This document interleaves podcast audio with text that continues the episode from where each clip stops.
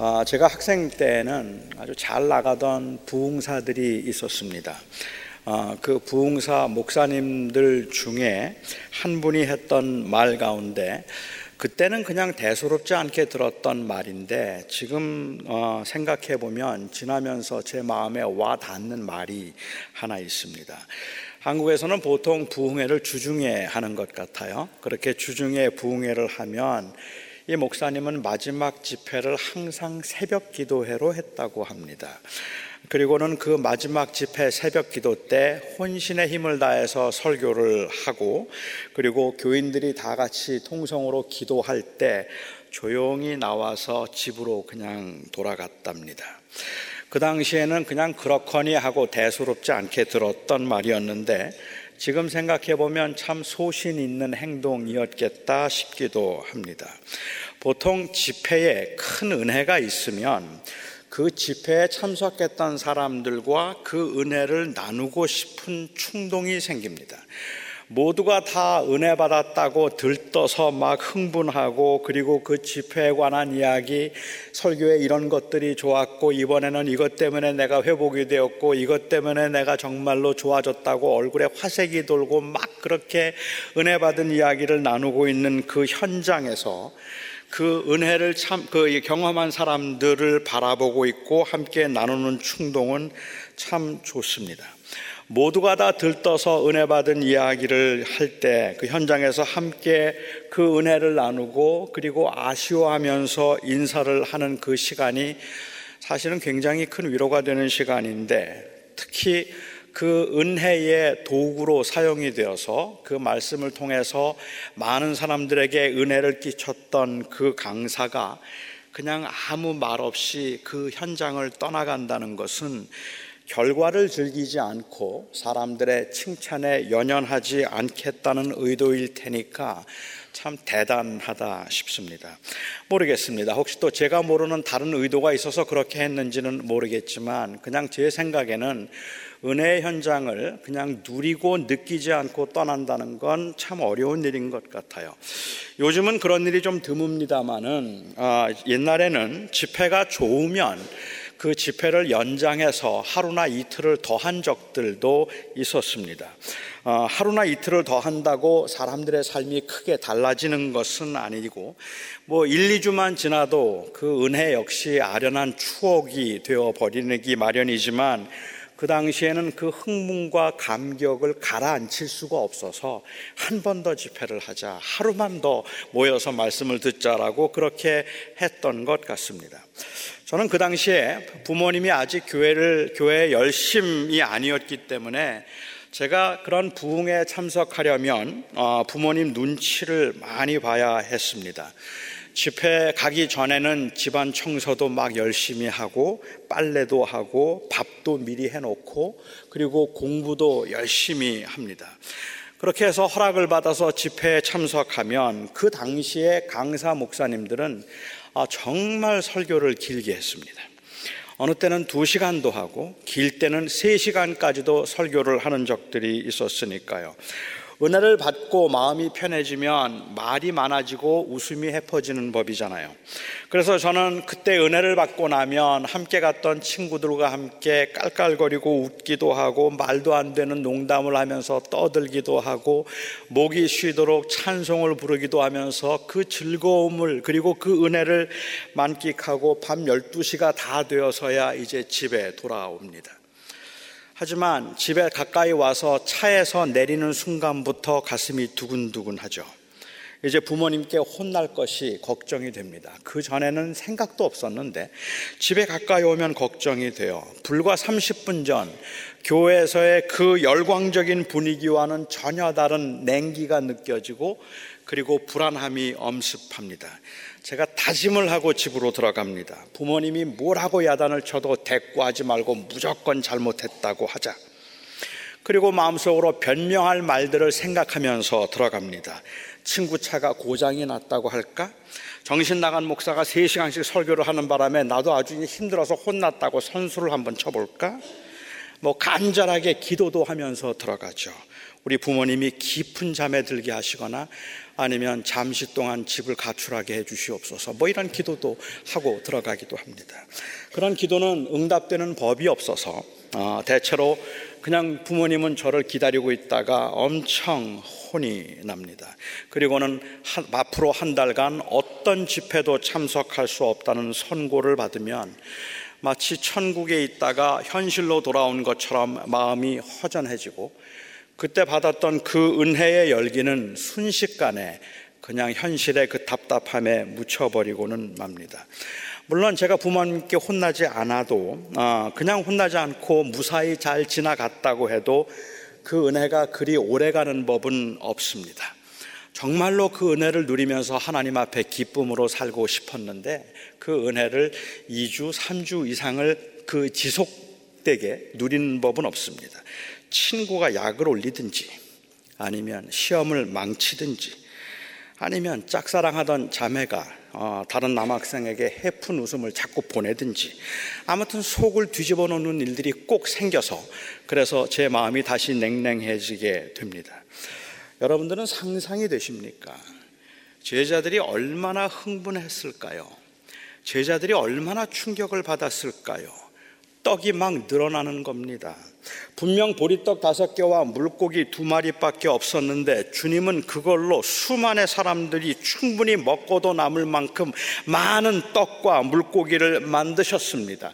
어떻게 이런 일들이 가능합니까?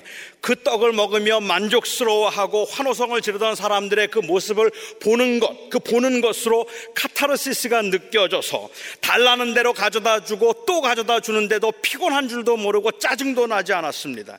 세상에 어 떻게 이런 일들이 있을 수 있는가 말입니다. 자기가 따라다니는 그 선생님을 입에 침이 마르도록 칭찬하는 사람들의 이야기를 여기저기서 흘려들이면서 느꼈던 그 뿌듯함, 군중들이 몰려가서 그 자기의 선생을 왕으로 삼겠다고 우리의 왕이 되어달라고 막 그렇게 환호성을 지르며 아우성을 치고 외칠 때의 그 감동은 생각할수록 가슴이 뛰는 일입니다. 어떻게 이런 일이 일어날 수가 있는가 말입니다. 그런데 그렇게 막 흥분해서 그 사람들의 열광하는 목소리와 그리고 환호하는 소리에 흥분되어서 카타르시스를 아주 그 카타르시스가 고조에 최고조에 이르렀다고 생각될 그때에 주님께서 제자들에게 오셨습니다. 그리고는 제자들에게 빨리 그곳을 떠나라고 하셨습니다. 마가복음의 기록을 보면 예수님께서 그들을 재촉하셨다라고 기록이 되어 있는데 아마도 그 흥분한 현장을 쉽게 빠져나오기가 어려울 만큼 그들이 누리고 즐기고 싶은 마음 혹은 그 아쉬움이 너무 많았기 때문에 제자들을 그렇게 급하게 재촉하셨던 것 같기도 합니다. 어느 학자가 말했던 것처럼 여기에 주님께서는 이 제자들이 그 당시 그 군중들의 그 흥분함 여기에 동요될까봐 염려되어서 주님께서 제자들을 빨리 보내려고 하셨는지도 모르겠습니다. 제자들은 영문도 모른 채 너무 많은 아쉬움을 남기고 그 은혜의 자리에서 왕이 되소서 왕이 되소서라고 외치고 있는 그 사람들의 함성과 예수님께서 그 떡을 만들어 먹이시는 그 놀라운 기적의 충격 가운데서 아직도 헤어나지 못하고 있는 그 많은 사람들의 그 흥분 이 은혜의 도가니 안에서 조금 더 머물고 싶었는데 그래서 아쉬웠는데 주님께서는 빨리 그들 보고 떠나라고 하셨습니다. 아주 고된 하루였고 해질 무렵까지 해질 무렵부터 늦은 밤까지 정신없이 지냈던 시간이지만 피곤도 잊을 만큼 충격적인 사건이었습니다. 이들이 그 배에 올라서 아무도 없는 조용한 배에 12명이 그냥 앉아서 그 배를 타고 가면서도 아마 그들은 그 흥분을 감출 수 없었을 겁니다. 자기들이 다니면서 들었던 사람들의 이야기, 그리고 또한 그 경험한 것들을 서로 이야기하느라고 아마 정신없이, 정신이 없었을 겁니다. 그렇게 막 떠들다가 잠이 들었을까요? 아니면은 여전히 그 흥분을 잠재울 수가 없어서 잠이, 잠을, 잠을 들 수 없었을까요? 육지를 떠나서 한 3마일 정도 혹은 한 4마일 정도 그들이 배를 저어서 갔을 때 갑자기 바람이 불기 시작했습니다. 갈릴리 어부들이라면 다 압니다. 반대 방향에서 불어오는 바람은 아주 고약한 바람입니다. 아주 위험한 바람이기도 합니다. 이 바람이 갑자기 광풍이 되기 시작하고 배가 심하게 요동하기 시작합니다. 여러분 중에는 혹시 혹시 여러분 중에 이, 이 이런 상황에서도 제자들이 오병이어의 그 기적을 가능하게 하신 예수님과 그 군중들의 반응을 생각하고 묵상하느라 바람이 부는 것도 몰랐을 만큼 아니 배가 흔들리는 것도 개년치 않았을 만큼 그렇게 그들이 어, 그 상태에 흥분해 있기를 기대해 하는 분들이 계십니까? 그들의 과거, 그들이 과거에 어떤 경험을 했든지 배가 뒤집힐 것 같은 파도와 바람이라는 위험은 초월하기 힘든 현실입니다. 그들이 배를 탄 시간이 언제였는지는 알 수가 없지만 한 3, 4마일 정도 노를 저어간 그곳에서 그들이 바람과 물결, 그 심한 물결에 힘들어하고 있을 때 새벽 한 3시에서 6시 사이였다고 그렇게 성경은 기록합니다. 마가복음은 이 부분을 조금 더 재미있게 기록을 해서 예수님께서 산에서 기도를 하시는 중에 제자들이 그 바람 때문에 힘들어하는 것을 보시고 주님께서 그 물 위를 걸어서 오셨다라고 이야기를 해요. 멀리서 예수님께서 기도를 하시다가 제자들이 그 배, 배에서 힘들어하는 것을 보시고 그리고는 거기에 어, 이 물, 그물 위를 걸어서 주님께서 급하게 달려오시는 겁니다. 3, 4마일을 달려오셨다면 굉장히 빨리 오셨을 것 같은데. 갑자기 슈퍼맨이 연상되지 않으세요? 아, 멀리서 그것을 보고 획 하고 달려오시는 그러한 주님의 모습이 좀 연상되기도 합니다.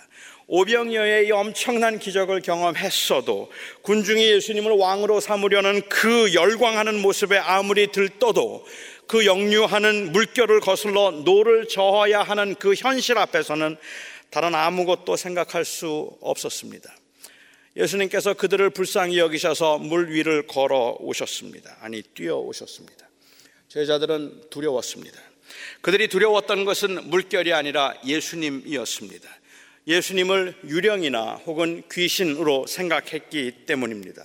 이 제자들이 도대체 누구입니까? 예수님께서 그 바다와 물결을 명하심에 바다와 물결도 잠잠해져서 이가 누구이간데 그 바다와 물결도 잠잠하게 하는가라고 그렇게 그렇게 놀라고 충격을 받았던 그 제자들 아닙니까?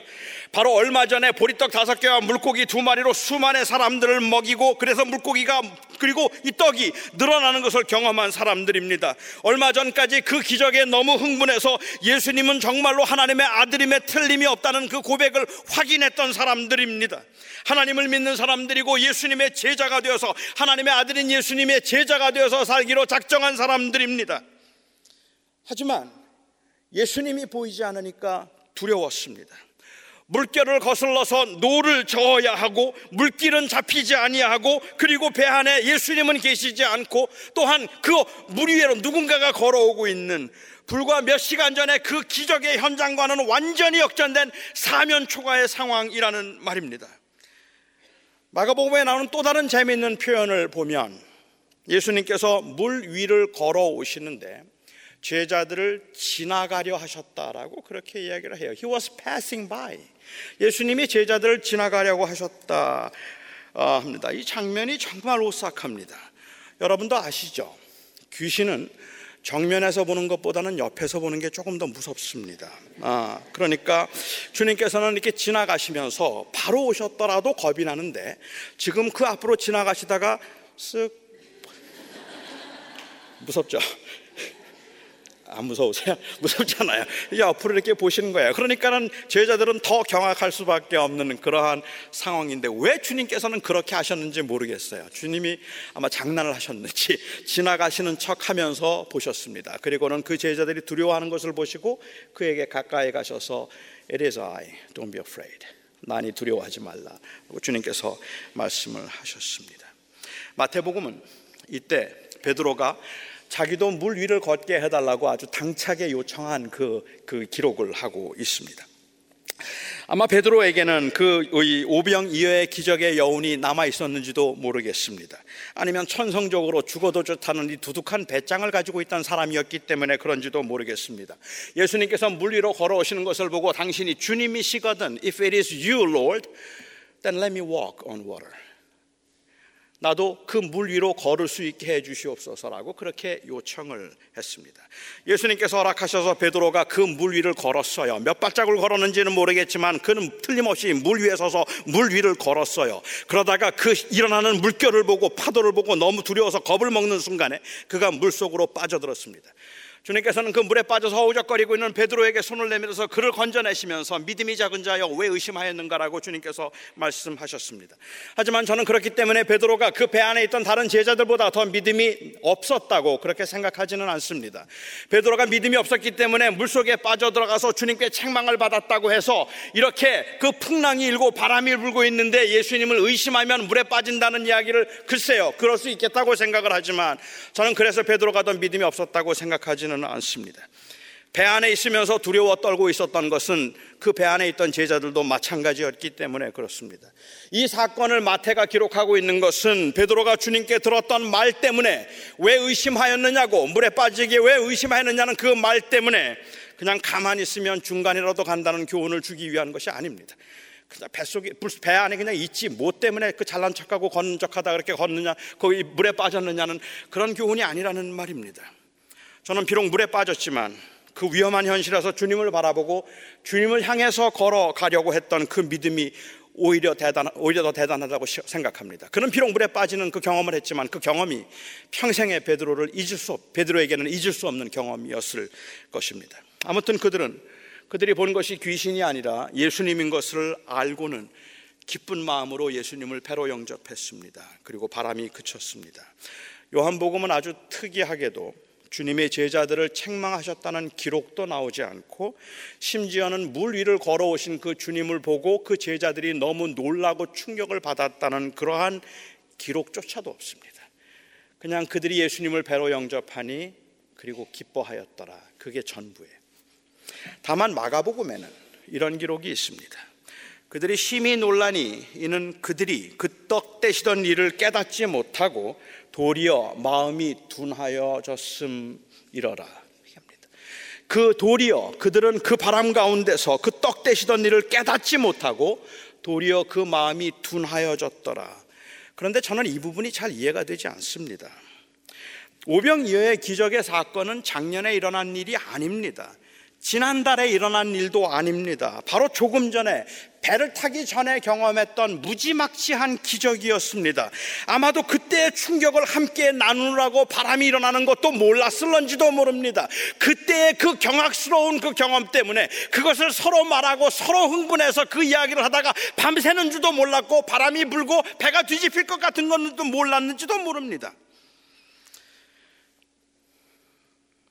그런데 어떻게 한순간에 떡 떼시던 일을 기억하지 못하고 깨닫지 못하고 마음이 둔하여질 수 있는 걸까요? 오병이어의 기적을 보고 어떻게 배가 요동한다고 그 떡 떼던 순간에 감동을 잊어버리고 그렇게 두려워하며 노젓는 일에만 집중할 수 있는 걸까요? 아니, 사실은 저는 그 반대의 질문을 해보고 싶습니다. 아무리 엄청난 기적을 경험하고 그리고 또한 충격을 받았다 할지라도 배가 뒤집힐 것 같은데 어떻게 초연할 수 있을까요? 그 배가 뒤집힐 것 같은 상황에서 아무리 떡을 먹고 아무리 그 놀라운 기적을 경험했다 할지라도 지금 이 현실에서 그 고난을 당하고 있는데 어떻게 그렇게 초연할 수 있을까요?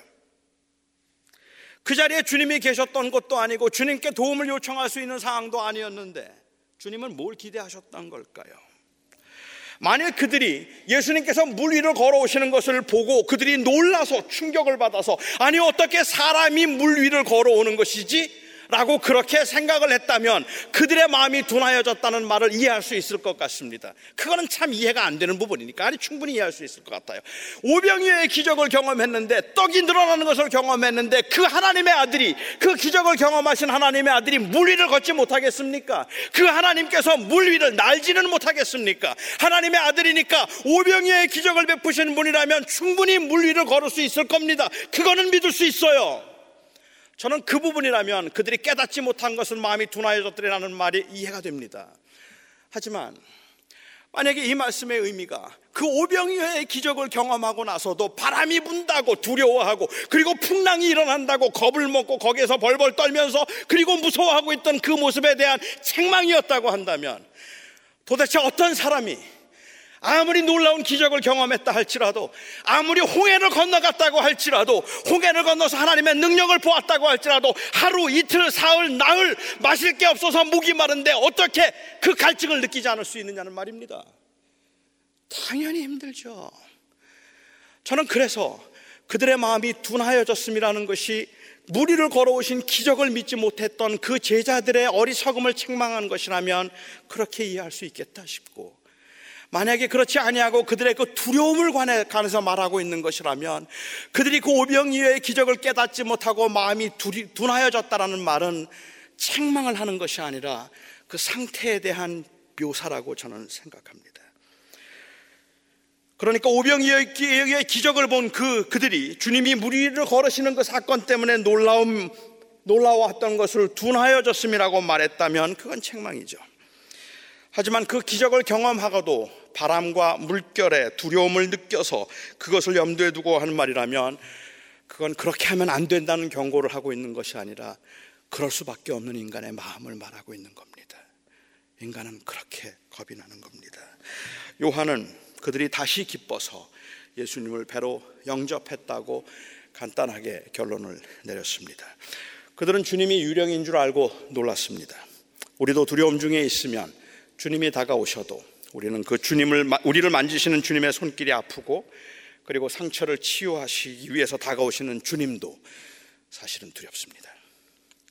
사랑하는 사람을 이제 쉬도록 하기 위해서 데려가셔도 마치 빼앗아 가신 것처럼 화가 나고 그리 유익한 것이 아니라서 주지 않아도 마치 관심이 없으신 것처럼 그분이 관심이 없으신 것 같아서 그분이 그분이 아닌 것 같아 서운합니다. 예수님만 믿고 살자 다짐하고 이 땅에 어떤 것도 욕심이 없다고 고백하고 다짐을 해도 사는 게 너무 힘들어지고 남들과 비교가 되기 시작하면 그다음부터는 견딜 수 없어서 무너져 버리고 맙니다. 예배를 통해서 하나님의 은혜를 경험할 때면 모든 게 다 괜찮을 거라고 다 잘 될 거라고 마음을 다짐하고 스스로 위로를 받지만 세상을 향해 나가지만 마치 아슬아슬하게 세워놓은 성냥 성냥개비 조각각 작품과 같아서 조금만 바람이 불어도 쓰러질 것 같은 게 우리들입니다. 제자들처럼 한 시간이면 굳어버릴 수 있는 것이 인간의 마음이라서 부드러워지는 데는 오랜 시간이 걸리지만 굳어지는 데는 그리 오랜 시간이 걸리지 않습니다. 그러니 어떻게 합니까? 그게 인간의 마음인데 그러니 어떻게 합니까? 어떻게 해야 합니까? 제가 아는 분명한 사실 하나가 있다면 저는 그게 인간의 마음이라는 것을 아는 것이 중요하다고 생각합니다. 지난주에 동부에 있는 제 소녀를 제가 보러 다녀왔습니다. 아직은 발음이 또렷하지 못해서 무슨 말을 하기는 하는데 모든 단어에 첫 마디만 합니다. 아, 그렇게 첫 마디만 하고 제법 잘 걷기는 하지만 뛰다가 아, 자꾸 넘어집니다. 아슬아슬할 정도로 잘 넘어져요. 아이가 넘어지지 않고 걸으려면 시간이 좀 필요합니다. 자꾸 넘어지는 것이 불안하지만 그래서 그 자꾸 넘어지는 그 아이를 붙들고 제발 걷지 말라고 앉아만 좀 있으라고 불안해 죽겠다고 그렇게 말할 수 있는 것도 아니고 왜 자꾸 넘어지느냐고 야단을 칠 수 있는 것도 아닙니다. 그 아이의 넘어짐 앞에서 넘어짐보다 더 중요한 것은 그 아이가 넘어질 때 위험에 처하지 않도록 눈을 떼지 않는 부모의 관심입니다. 아이는 원래 그렇게 넘어지는 겁니다. 어느 분이 제게 이메일을 보내셨습니다.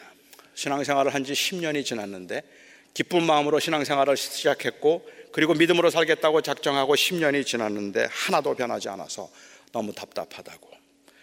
도대체 어떻게 하면 좋겠는가 하고 너무 답답하다고 했습니다. 제가 조심스럽게 답을 보냈습니다. 10년이 되었는데 벌써 변하기를 기대하면 그게 이상합니다. 변화는 평생 할 일이지 10년에 할 일이 아닙니다. 한참 동안 안 넘어지면 부럽기도 하고 신기하기도 하지만 그러다가 넘어지면 또 일어서면 되는 겁니다. 아마 어떤 분들은 제가 이렇게 말하면 아마 어떤 분들은 이렇게 말씀하실 겁니다. 하지만 그것도 어느 정도 시간이 지나고 나면 좀 나아져야 되는 거 아닙니까?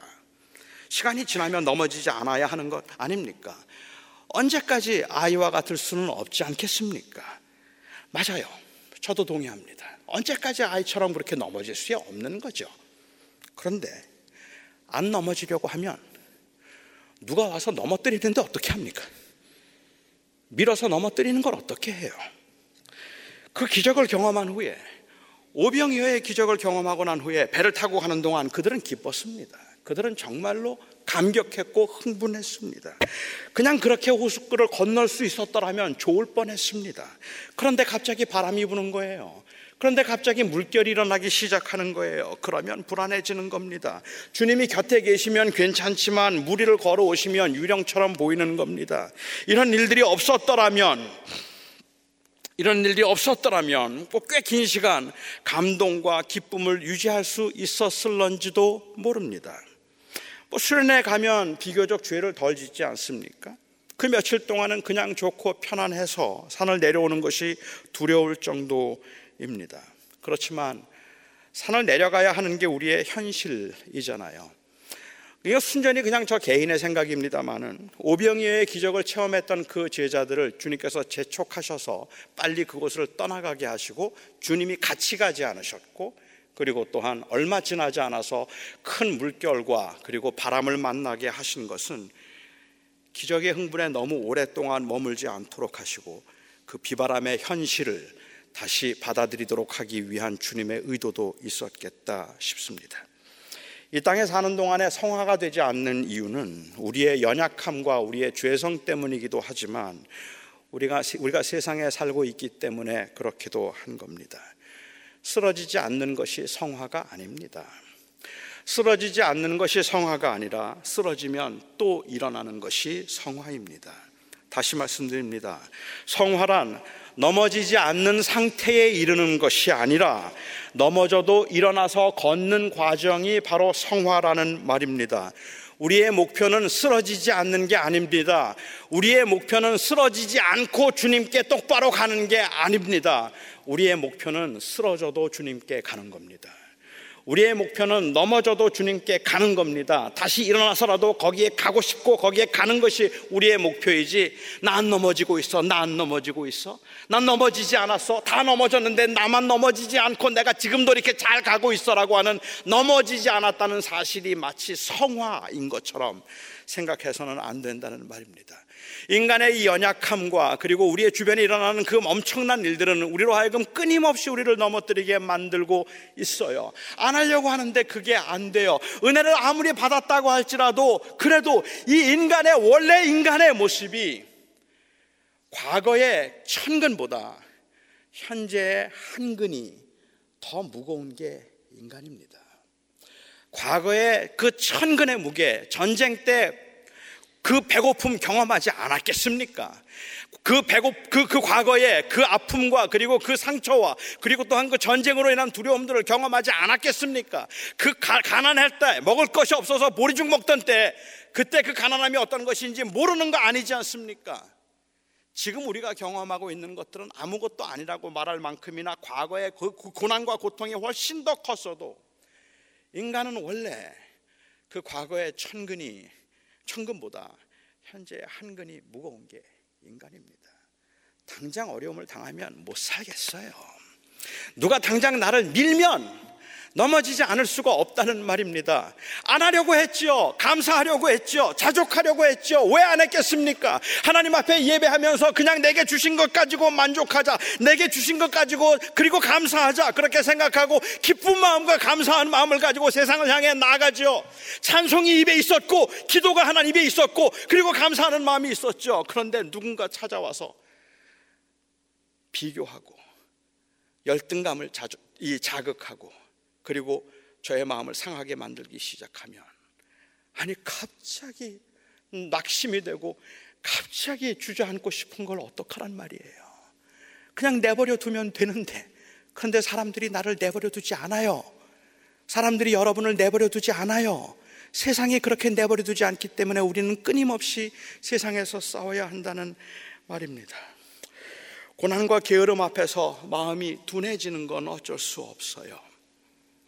둔해졌다고 그냥 포기하는 것 아니고 그리고 다시 둔해지지 않도록 깨우는 것 그것이 우리가 할 일일 뿐입니다.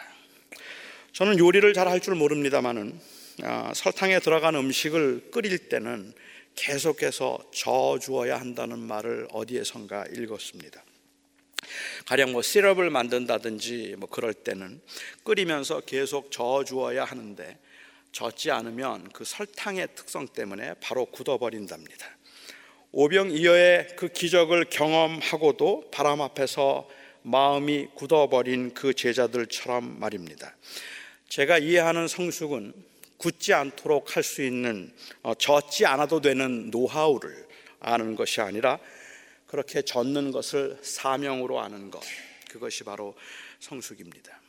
제 안에서는 끊임없이 나라고 말하고 그러면 내가 아닌 주님이라고 고백하는 이 영적인 싸움은 10년쯤 지나면 편해지는 싸움이 아닙니다. 평생을 해야 할 싸움이죠. 저는 15년째 당뇨병 환자입니다. 당뇨병은 완치가 없는 병이라고 저는 알고 있습니다. 죽을 때까지 음식 조절을 하고 그리고 운동을 해야 한답니다. 하지만 저는 운동도 하지 않고 음식 조절도 하지 않습니다. 저는 제가 먹고 싶은 거 다 먹고 그리고 운동하는 것보다는 그냥 가만히 앉아 있는 것이 훨씬 더 편하고 좋습니다. 제가 죽음을 초월할 만큼 믿음이 좋아서 그런 건 아닙니다. 주님께서 부르시면 죽으면 죽으리라는 생각으로 그래서 제가 그렇게 마음껏 먹고 운동도 하지 않는 건 아닙니다. 저는 신문에 당뇨에 관한 기사가 나오면 다른 어떤 기사보다 제일 먼저 그 기사를 읽습니다. 그 눈이 번쩍 띕니다. 제가 지금 기다리고 있는 게 뭔지 아세요? 당뇨병을 완치할 수, 완치할 수 있는 약이 개발되는 겁니다.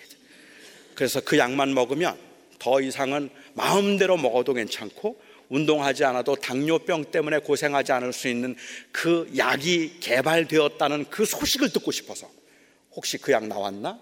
혹시 그 약이 이제 시중에 나올 시판될까? 이런 거 보느라고 제가 당뇨병 기사만 나오면 읽고 그것을 그리고 관심을 어, 가지고 있습니다. 그러니까 지금 제가 이 당뇨 때문에 힘들어하고 고생을 하고 있는 것은 사실 조금 더 근원적으로 이야기를 하자면 제가 운동을 하지 않아서이거나 음식을 마음대로 먹기 때문에 그런 것이 아니라 이 당뇨를 연구하는 사람들의 무지함과 게으름 때문이라고 저는 생각합니다. 이들이 빨리 연구하고 그렇게 해서 이 신약만 좀 빨리 만들어내면 저도 맘 놓고 살 수 있을 것 같은데 그런데 어, 아직까지 그런 이야기 나오지 않아서 어, 참 애석합니다. 3개월쯤 제가 음식 조절 잘 하고 그리고 운동 열심히 해서 혈당 수치가 떨어지면 그러면 당뇨병이 나은 것이 아니듯이 어느 날 한 방에 당뇨병을 치료할 수 있는 약을 기다리며 그렇게 마음대로 사는 것이 현명한 것이 아니듯이 우리는 평생을 은혜에 의지해서 조심스럽게 살아야 하는 겁니다. 우리가 살아가면서 내가 그렇게 하지 않자 조심을 해서 한 달 동안 음식 조절하고 한 달 동안 운동 조금 하고 그리고 음식 조절해서 혈당 수치가 떨어지면 그러면 정말 기분이 좋죠. 그런데 아이스크림 하나에 쌀국수 한 그릇에 다시 옛날로 돌아가니 이걸 어쩌면 좋겠냐는 말입니다. 그게 우리의 몸인 걸 어떻게 하라는 말입니까? 냐는 말입니다. 그렇게 넘어질 수 있고 쓰러질 수밖에는 없습니다. 오병이어를 경험했어도 비바람이 불면 무서운 법입니다.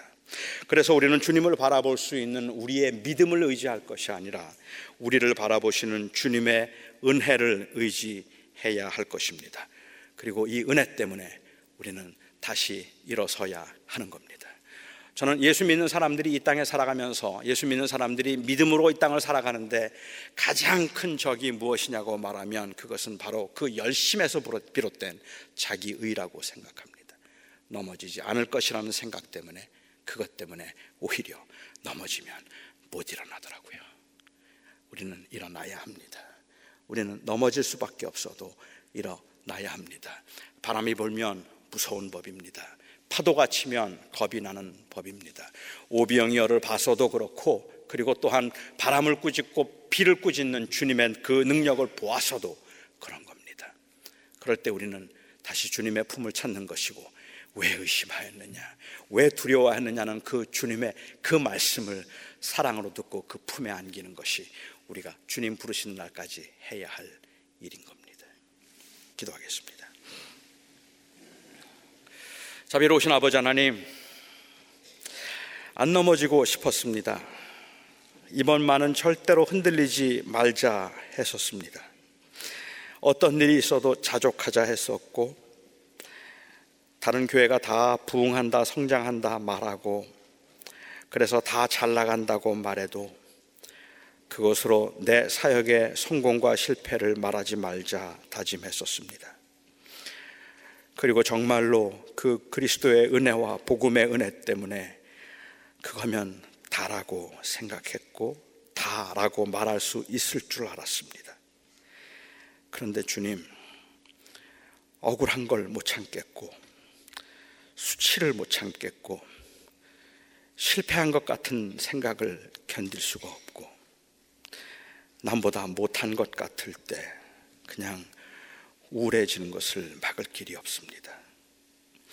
그래서 우리는 매일 넘어지고, 우리는 매일 쓰러지고, 하늘을 바라보고 살자, 천국을 바라보고 살자, 다짐하고 또 다짐하는데도 하나님, 하나님의 그 시선, 따뜻한 시선보다 사람들의 그 냉정한 시선이 더 무섭습니다. 그러니 어찌합니까, 주님? 그게 우린데 어떻게 합니까? 그럼에도 불구하고 주님께서 저희들을 사랑하셔서 저희로 하여금 제발 멈추지만 말라 말씀하시고 쓰러지면 또 일어나라 책망하시고 용서하시고 격려하셔서 우리가 지금 여기까지 왔습니다.